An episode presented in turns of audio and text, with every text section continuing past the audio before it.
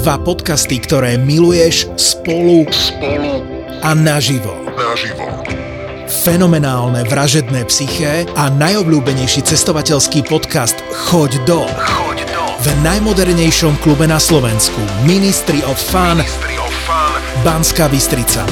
V stredu 13. decembra o 7. večer. Nenechaj si újsť najväčšiu podcastovú show v histórii ZAPO. ZAPO. Vstupenky zoženieš iba na zapotur.sk. Tešíme sa na teba. Toto je True Crime Podcast, takže je logicky 18+, lebo sa nevyhneme opisom fyzického, psychického, verbálneho a sexuálneho násilia a tiež opisom sexuálnych deviácií páchateľov. Z tohto dôvodu je podcast nevhodný pre vás, ktorý máte menej ako 18 rokov alebo citlivejšiu povahu. mladý chalan, bol strašne dávno, to som mohol mať možno 18 ešte, keď som išiel, sedel ti e, na stoličke, nahý. A teraz nevedeli ani tí policajti na to prísť, ani ten patológ, že čo som stal, prečo je nahý, pre, prečo tu takto sedí, že možno infarkt alebo niečo. Našli si kvapku vysušenej vody na zemi. A už to tomu opliadajúcemu lekárovi nedalo a začal mu tak po častiach chodiť, akože po nohe, po ruke, po tele, čo sa mohlo stať, čo sa nemohlo stať. No a potom videl, že má cez bradavku prepichnutú do srdca takú poriadnu veľkú ihlu, čiže bola to kvázi vražda, sa to potom ako riešilo. Počúvate Profil zločinu s Kristínou Kevešovou. Teším, že si prišiel k nám. Ja sa veľmi teším, že nahrávame náš ďalší diel podcastu Profil zločinu a že si to ty a my ostávame teraz v takej téme, ako sme minulý podcast nahrávali o uh, spirituálnom násilí, čiernej mágii a rôznych takých tých podvodníckých čamrdoch, ktorí fungujú aj v tejto spirituálnej oblasti a snažia sa cez duchovno, už iba si rozdiel toto slovo na dve polovice a zistíte, že nie všetko je naozaj duchovno, snažia sa oklamať ľudí a takisto Tomáško, aj ty sa určite stretávaš s takými rôznymi ľuďmi a podvodníkmi, ktorí sú. Ty si známa tvár a pracuješ v podstate v pohrebníctve, vlastníte pohrebníctvo. Hej, už to je tá generácia budem. A prvom Wow. rade ďakujem za pozvanie. A je to, toto, áno, je to môj úplne prvý podcast a sa teším, že zrovna s tebou budeme nahrávať. Ja sa veľmi teším, že budeme rozprávať aj o... Je to prepojené aj s kriminalitou, lebo my sme sa veľakrát rozprávali o rôznych veciach a ja som povedala, že tak poďme to povedať teda nahlas. Dobre, úplne na začiatku, keď začnem, tak eh, bola som teraz na cintoríne, veď akože boli dušičky, takže všetci sme asi boli. A hneď som si tam všimla, iba som išla kúpiť vence a v tom mi hovoria, že ja, Kika, prosím vás, skúste varovať ľudí, lebo chodí sem kope čuliakých ľudí a platia falošnými peniazmi. Potom ti idem k tým hrobom a teraz som videla, že mama položila kabelku. Hovorím, Ježiš, mama, nerob to. A už som videla takých tých čamrdov, hej, No ktorí tam chodia. treba dávať Že pozor a idú ti brať kabelky, alebo teraz potom ti idú vykrádať také tie rôzne, vieš, čo tam akože že ostávajú. Uh, ako to funguje? Ty to asi vidíš na bežnom poriadku. Hej, tak tým, že máme teda tú pohrebnú službu a sa staráme aj o niektoré cintoríny v okolí, vždy radíme ľuďom, netreba si brať, e, ja neviem, kabelky, na čo, peniaze, na čo, vieš, to ideš tam, už to máš nakúpené.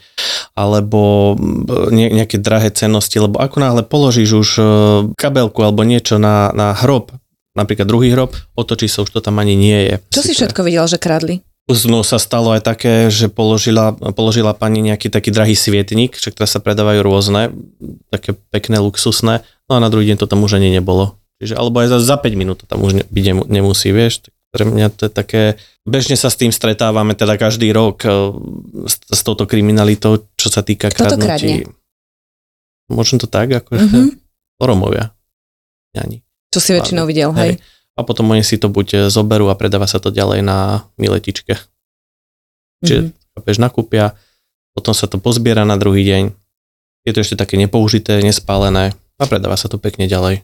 Teraz ja som si predstavila, ako že som na tom cintoríne a teraz tam tej svojej milovanej babičke a detkovi a všetkým tam kúpiš teda veci a nestojí ťa to málo, hej. Príde nejaký čamrt, ktorý mi to ukradne a ja to tam teda akože uvidím. Toto je podľa mňa taký veľmi veľký hyenizmus, ktorý funguje, ale nielen to, že sa okradajú, že je najmä tieto sviatky, keď ľudia chodia a možno vieš, akože si tam Viacej v húfoch. Hej, hlavne. asi v takom tom emočnom rozpoložení, keď si pri tom hrobe, tak nedávaš pozor, že či ťa niekto okradne. Áno, reálne sa to deje a a reálne odtiaľ miznú tie veci.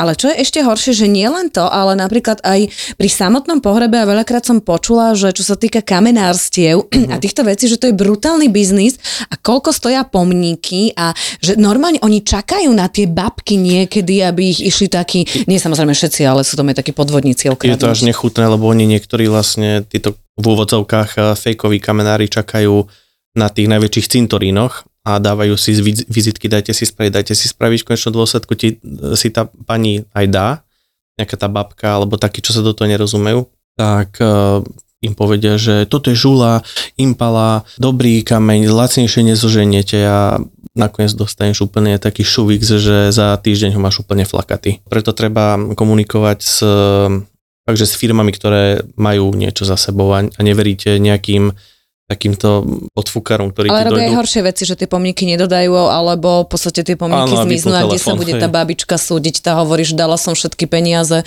tu som na pohreb mužov Áno. alebo svoj šetrila, aby som za neviem tisíc, dve tisíc alebo koľko kúpila ten kameň a kameň ti nepríde, že... Dajú ti falošnú objednávku, ktorú mm-hmm. si vlastne oni podpíšu nejakým cudzím podpisom. Poprosíme ale nejakú zálohu, že aspoň tých 500-600 eur a zvyšok potom sa doplatí, keď sa dodá kameň. Na kameň sa už potom v živote nedodá. A vypnuté telefóny a po nich ani stopa. Robí sa to napríklad aj tak, že niekedy tie kamene náhrobné predajú dvakrát, alebo že proste ten kameň akože zmizne, vie, že je fingovaná lúpež alebo niečo, alebo to je taký modus operandi, ktorý sa tiež ako keby v takýchto skupinách nepoužíva. Vie, čo ono sa to, mm, čo som počul, tak boli také prípady, že už bol dodaný kameň, ale nebol eh, že zlepený, meno. vieš, mm-hmm. ani meno nebolo uh, objednávateľka alebo objednávateľ uh, to všimol, je už to super, je tam kameň, však doplatíme teda ten zvyšok a tie písmenka už sa potom tam dopíšu na do rána už kameň nikde. A čo s ním potom? Ho predajú Predajú ho raz? ďalej, samozrejme. Predáva sa ďalej. Buď ho predajú tiež niekde po takýchto cintorínoch, kde ti strčia vizitku, ješ do ruky nejakú na, na papieriku, nie mm-hmm. vizitku, ale na, papi- na papieriku napísané meno toho pána, ktorý ti to dal, kontakt sa to predáva ďalej potom. Ono je to hrozné, lebo u nás na Slovensku, čo sa týka výmožiteľnosti práva, tak je veľmi slabá, čiže ty potom môže sa snažiť tých ľudí naháňať a potom akože ako dostať peniaze. Pravidelne. sa im. A pravidelne sa stretávam ja s tými okradnutými ľuďmi a oni hovoria, Kikiš, ale ja som im dal všetky peniaze. Hovorím, a jak sa my teraz k ním dopatrame? Potom to rieši, že dajme tomu aj vyhráš súd, on skončí s podmienkou alebo ide sedieť, o, o chvíľku ho pustia a, a čo potom? Ty to dáš nejakému exekútorovi, on povie, že nemá majetok alebo to na niekoho napíše, že naozaj ešte pri takýchto ako je smrť alebo ako je, keď nám vlastne niekto blízky odchádza a vieme, že sú to veľmi drahé veci, tak je to hrozné. A ono bol taký prípad, alebo o ktorom sa hovorilo, povedz mi, že či aj ty si to možno, že niečo také počul, a, že jedna vec je, že dobre, že obchodovanie, čo sa týka tých náhrobných kameňov, ale uh-huh. napríklad sa aj preverovali také veci, že ako keby, že kúpil si tú drahú truhlu, neviem, koľko stojí drahá truhla. No máš aj za 2000, aj tak, za 3000, ale do... to sú tie Ferrari medzi truhlami, vieš, to ste americké.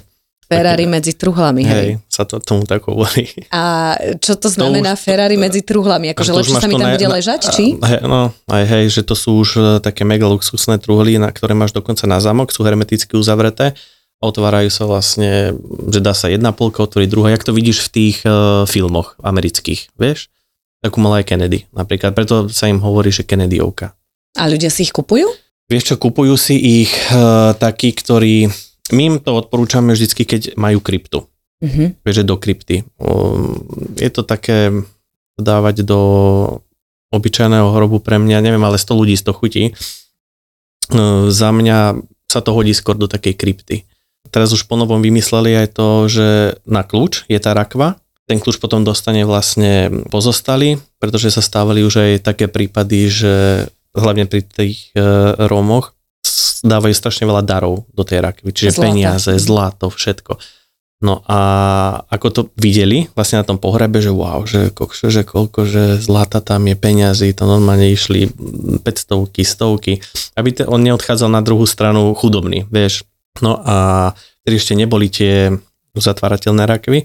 No a pekne na druhý deň, alebo v noci, hlavne sa to stáva v noci, vykradnú tú kryptu alebo hrobku a poberú, čo sa dalo. Teraz sa mi dobre nadhodil, lebo si prišiel v podstate k vykrádačom hrobov a ja viem, že už aj v minulosti toto bol biznis, ktorý fungoval. Jedna vec boli vykrádači hrobov, ktorí sa snažili získať majetky, veď to sú v histórii vieme, že to bolo neuveriteľne Egypte, no. veľakrát, že? A chodili a vykrádali a hľadali tam proste zlato alebo veci, s ktorými boli pochovaní. Ja som tiež videla v Mexiku, kde tam boli neuveriteľné veci a tiež áno, tam, kde sú peniaze, tak je aj kopec kriminálnikov, ale ešte bola jedna vec, že uh, fungoval aj v zahraničí, bolo viacero prípadov, kde sa o tom hovorilo, u nás som to veľmi nezaregistrovala, ale že boli tiež vykrádači hrobov a bolo, že potrebovali získať tie tela. A normálne boli, že organizované skupiny takýchto vagabundov, uh-huh. tí mali svojich vlastných vykrádačov, Aha. tí chodili vykopávať tie mŕtvoly, že si urobili ako keby že takú dieru, teraz cez lano vytiahli to telo, aby to nebolo vidno, že je celý hrob a potrebovali sa dostať k tomu telu. A to telo sa predávalo neskôr, keď to potrebovali, dajme tomu, na, ja neviem, na pitvy, na lekárske pokusy a na takéto veci. Hovorím samozrejme o minulosti, uh-huh. hej, že kedy teda bol problém a bolo tam vysvetľované, že to naozaj malo obrovskú hodnotu ľudské telo vtedy. Pani, o tomto som u nás na Slovensku nepočul, ale sa bola, kedy diali tiež rô- rôzne veci. E, dneska už sa to nedeje, chvála Pánu Bohu, ale boli, teda my sme mali také prípady, že ti dodali telo bez e, kosti napríklad, že si Čo? mal e, presne, že ti povyberali kosti z tela, či už to boli ruky, nohy, alebo chrupavky. A z toho sa potom e, vyrábal taký ten prášok z tej, z tej kosti, kto, s ktorým ti dokázali e, povyplňať. Napríklad, keď e, potrebovali pri operácii trošku doplniť nos alebo takéto veci, tak ale to sa posielalo do Ameriky a bol z toho docela dobrý biznis. Niekto z toho teda mal dobrý biznis. A dodávali nám tela z patológie, skrátka to bolo niečo tak hnusné, tak odporné, že ako to mo- mohli spraviť bez toho, aby tá rodina s tým súhlasila. Ja viem, že už tomu zosnulému nemáš ako inak pomôcť, mm. že možno, že to brali tak, že pomôžeš niekomu inému. A tak som sa opýtam tej rodiny, že či s tým Musíš súhlasí, dávať súhlas samozrejme, že či ty daruješ telo, alebo či súhlasíš, aby išlo, ale že tu my sa bavíme evidentne o, nejakých nelegálnych o, praktikách, kde prišli tela, kde to ani tí, Boli, no. ani tí ľudia v podstate nevedeli a že to telo bolo rozobraté a vám ho dali v podstate ako keby, že bez Nám ho dali, bolo to také, ono to začalo byť tak zvláštne, lebo na čo mám pozašívanú nohu a, alebo ruku a tak, no a videli sme, že tam skrátka trčí mm, rukoveď od uh, metly napríklad, aby to nebolo také nápadné, vieš, aby si nemala úplne mekú tú, tú časť tela, tak to takto kamuflovali. Sami to bolo tak niečo nechutné, tak, také niečo, jak, že jak môže niekto takto to telo zneúctiť, vieš, predsa to bol človek. Mám napríklad aj moja kamarátka s tým súhlasila, jej mamina mm, si to želala po smrti, aby boli, bolo jej telo dané na vedecké účely. Vieš, to, to, to je vtedy OK. Dobre, čiže oni v podstate ako keby, že na tej patológii zobrali kosti, Kosti, hej. potom tam dali nejaké drevo z metly Mhm. alebo z niečoho, lebo vy keby ste uchopili to telo, tak v podstate to Je vidíš, že, meké, hej. že, že to teda akože neuchytíš, hej. A to- potom akože sa to na nelegálnom trhu proste oni vyvážali, akože je to niečo také, keď si predstavím, že nelegálny obchod s orgánmi? Môže, môžeme to tomu nejak tak akože pripísať, ale to na to nás tiež, sme došli na to mm, čiže náhodou, že pani nás požiadala, že tým, že sme súkromná pohrebná služba, tak pristupujeme aj tým ľuďom, že úplne inak a že či si nemôže prísť obliec otecka. Sme podľa, že no nebude to nejaký, že najlepší pohľad z tých nemocníc, lebo fakt to telo už pracuje potom, jak zomrie, čiže meníš farbu, stuhneš, no mm-hmm. nie si to skrátka ty. Tak sme to uh, umožnili a ona potom, že a prečo má pozašívané nohy, ruky, že chýba mu lakeť a tak. Potom sme to začali nejak akože zisťovať, moc sme do toho ako nejak mm, ne, neštúrali, ono to potom počase skončilo, hej, lebo začal sa tým niekto iný zaoberať. Mhm. A prestalo to, chvala Bohu. Akú cenu má ľudský život? Akú cenu má za života? Akú cenu majú ľudské orgány? Akú cenu má po smrti. Viem, mm-hmm. že v Poľsku bol taký prípad, kde sa dajme tomu, že tiež preverovalo, že proste v nejakej nemocnici normálne boli organizované skupiny, ktoré boli dohodnutí, ako keby, že mali byť dohodnutí s pohrebnými službami a že tiež sa tam malo obchodovať s telami. Viem, že v Amerike a boli jeden človek tiež akože riešený za to, že mal obchodovať s ľudskými hlavami a, rukami a inými častami tela, hej, že vlastne on ich v podstate mal a nelegálne s nimi mal obchodovať. Neviem si predstaviť na čo, či to potom ide Môže, ako keby na ďalšie pýtam, pokusy, že, že chceš ľudskú hlavu alebo nemáš na čom pitvať alebo využite to na toto a na toto, alebo jedna vec je to oficiálne, kedy my máme ten zákon nastavený uh-huh. veľmi prísne uh, na Slovensku, hej, že kde sa dodržiava ten etický kódex, ale na druhej strane uh, potom, keď sa bavíme o takomto nelegálnom trhu a vo svete vieme, že sa tieto veci dejú, dejú že... Ale fakt si neviem predstaviť, že na čo to môžu použiť, lebo to telo uh, je do určitého času použiteľné na nejaké orgány alebo tak, aj preto keď sa hovorí motorkárom, že darcovia orgánov, tak to nie je až tak uh, pravda, pretože musí dojsť opliadajúci lekár, potom kým ťa zoberú na patológiu, vieš, a to už všetko, to, to telo už prestáva pracovať. Vieš, to jediné čo, ti, čo, jediné, čo ti rastie po smrti ešte niekoľko týždňov dokonca, sú len vlasy a nechty. Takže preto si nedokážem predstaviť, že čo s tým, jak sa s tým môže obchodovať, čo s tým robia, čo s tým nerobia. Ja som nepočul na chlábolu na Slovensku o takýchto prípadoch. Poďme sa ale porozprávať o tom viac o tebe, a ty si pre mňa veľmi zaujímavá bytosť. My máme veľmi veľa rôznych takých tajných debát, aj takých tých duchovnejších. Uh-huh. A povedz mi, ako to bolo, keď ste už štvrtá rodina, štvrtá generácia, ako keby. Čiže ty asi chodíš aj na tie miesta činu, alebo keď sa niečo stane. Alebo Vieš čo, bol... ja som s tým začal od 15, keď eh, naši sa rozhodli mm, po dedovej smrti, či budú pokračovať alebo nebudú pokračovať, či bude tá štvrtá generácia, nebude. Nakoniec sa rozhodli, že bude tak mamina odišla e, z roboty, tatino tiež, sa tomu začali plne venovať, no a nemali sme zamestnancov. Tak e, som musel zastupovať ja, teda jeden, jedného sme mali takého fixného, no a hej, no zažil som toho docela dosť na to, že som mal 15 a moja veková kategória sa hrala futbal na irisku.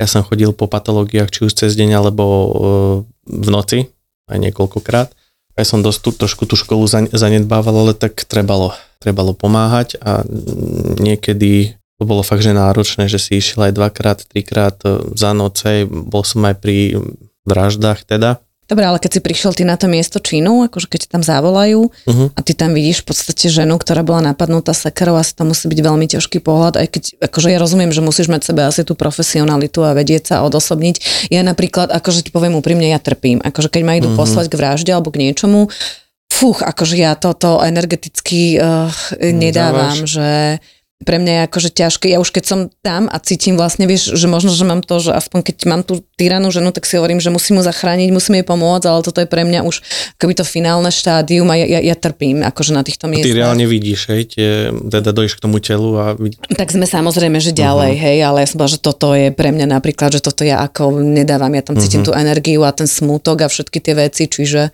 tým, že som pri tom vyrastal, som kvázi na to ako tak zvyknutý, ale čo ma tak, každého by to chytilo za dušu, tak e, to sú buď deti, alebo novo, novo, novo narodeniatka, stávajú v nemocniciach, e, nebudem menovať e, v ktorej. Občas tam chodievame pre miminka. Máme pre teba novinku, podcasty ZAPO sú už aj na YouTube. Naklikaj si kanál ZAPO Zábava v podcastoch a hoď nám subscribe.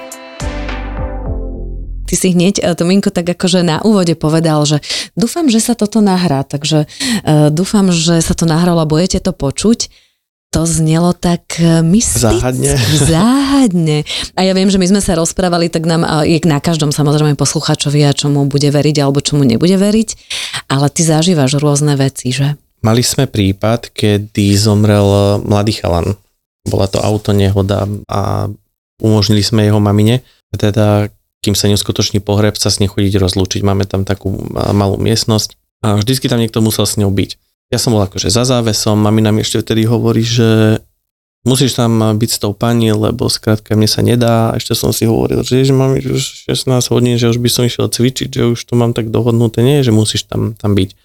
No a tá pani došla, každý deň mu nosila do rakvy oblečenie, jedlo, nápoje, mm-hmm pyžama, jeho oblúk, furt každý deň tam bolo niečo a rozprávala sa s ním. No a hovorím, stále mu hovorila hladká lebo za ruku, že sa mi ráno zobudí, že mi spravíš tú praženicu, ako si mi to zvykával robiť, vieš, a vtedy toto tak započúva, že a sa ti slzy tlačia do očí, keď si predstavíš ten prípad, že by si by to mal byť tvoj syn alebo niečo. No a zrazu sa zaplo rádio. Ešte si hovorím, že toto bude nadlho, že to nestínem ani do, do tej piatej tam prísť. A to rádio sa ti začalo prelaďovať jak v tých hororoch. To máš, vieš, mm-hmm. a začala hrať hudba. Ja to nerieši, potom to skončilo. A ja, že, že vy ste, som tak vykúkol spoza toho záves, závesu a že vy ste, hovorím, že mu akože pustili, že hudbu. On, že nie, že, že, že nepustila, nepustila som mu hudbu, ale sa prišiel s nami asi pravdepodobne rozlúčiť, lebo v pozadí hrala jeho obľúbená pesnička. Mm-hmm. A potom, jak tá pani odišla, tak som videl, že to rádio bolo vyťahnuté zo zastrčky a neboli tam ani baterky. To fakt? Takže ja som mal z toho vtedy takú totálnu ziminu. No. Ale ona to nevedela, že to rádio vlastne nebolo veľa. To nevedela, hej, to som potom až dozvedela, keď prišla. A ako zareagovala? Čo na to brala, tak, že došiel sa so mnou rozlúčiť, nejak to rozobrala teda, že wow, že to bolo niečo. Mm. Brala to tak, že fakt, fakt tam bol a prišiel sa s ňou rozlúčiť. Mm-hmm. Mamina minula aranžovala kvetinovú výzdobu v, v obradnej miestnosti a zrazu, jak sa vrátila naspäť, tak všetky stojany boli na zemi, ale že všetky a nemal, nemal tam byť šanca ako nejaký vietor alebo prievan. Určite to bolo tiež také, také záhadné. Keď som bol mladší, mladší, no tých 16, 17, 18 rokov som mohol mať, už si to presne nepamätám, tak došla k nám vybavovať pohreb jedna pani. A ona bola veštica, mi povedala. Mm-hmm. Mi povedala, že to mi, že smrť je tvoj dar a uvidíš, že na základe smrti sa niekam vypracuješ a budeš nakoniec ľuďom pomáhať. No a potom ja som si tak pospájal všetko, už aj s tými príveskami, čo robím, už aj s tým popolom, zalievaním popola do, e, do skla. Tak som si tak, že wow, že ona si a fakt, čo to robíš? Mala. No ono to začalo tak, že už keď som uh, našim povedal, že už nechcem chodievať že na výjazdy, napríklad mm-hmm. pre tela, že už toho mám plné zuby za tie roky, tak ma dali do kancelárie, že dobre, že tak začni mm-hmm. tu robiť úmrtné oznámenie, vybavuj pohreby. A ako som e, sa s tými pozostalými stretával, takže bože, čo im vymyslieť niečo také, že čo by im uľahčilo, aspoň trošku tú bolesť e, zjemnilo. No a vtedy ma napadli, neviem ako, e, prívesky s otlačkami prstov dosnulých, aby tí pozostali mali nejakú pamiatku, ktorej sa vedia mhm. chytiť, mm-hmm. dotknúť, že áno, že je to on. Tak na základe tohto som sa vypracoval alebo dopracoval tam, kde som vlastne teraz. A s tým no. popolom?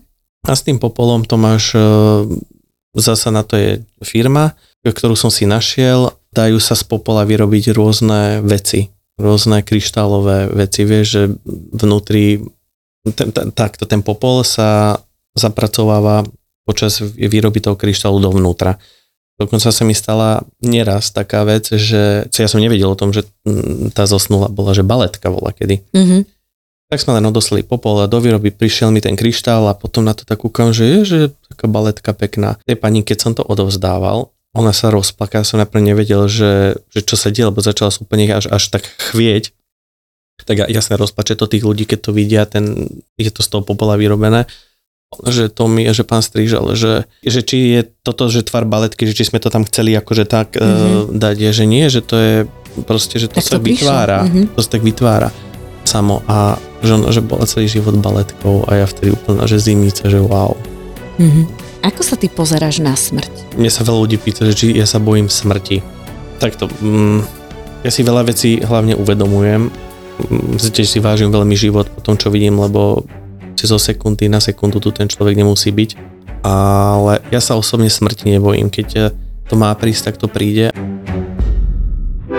Keď sa ti už podarí uspať, tak o pol jednej v noci ide chuj na štvorkolke. Počúvaj ma, Ujo, keď ma počúvaš ty keď ťa raz stretnem, Hej. tak si môžeš byť Hej. istý, že v živote už svoje deti mať nebudeš. Linda, Dominika a Lenka. Tri mami amatérky, čo sa len snažia prežiť. Dojde Dominika, príde ku mne, pozrie, že Linda, a neupracem ti ten bordel? v podcaste Mater Amatér. Že aká ty si sprostá. ty si vlastne nevyštudovala poctivo vysokú materskú. A priviedla si na svet tohto človeka. Prišla si mater amatér na tento... Ano, a mamička, som zvedavá, ako dlho budete to zvládať. No. Mater, amatér.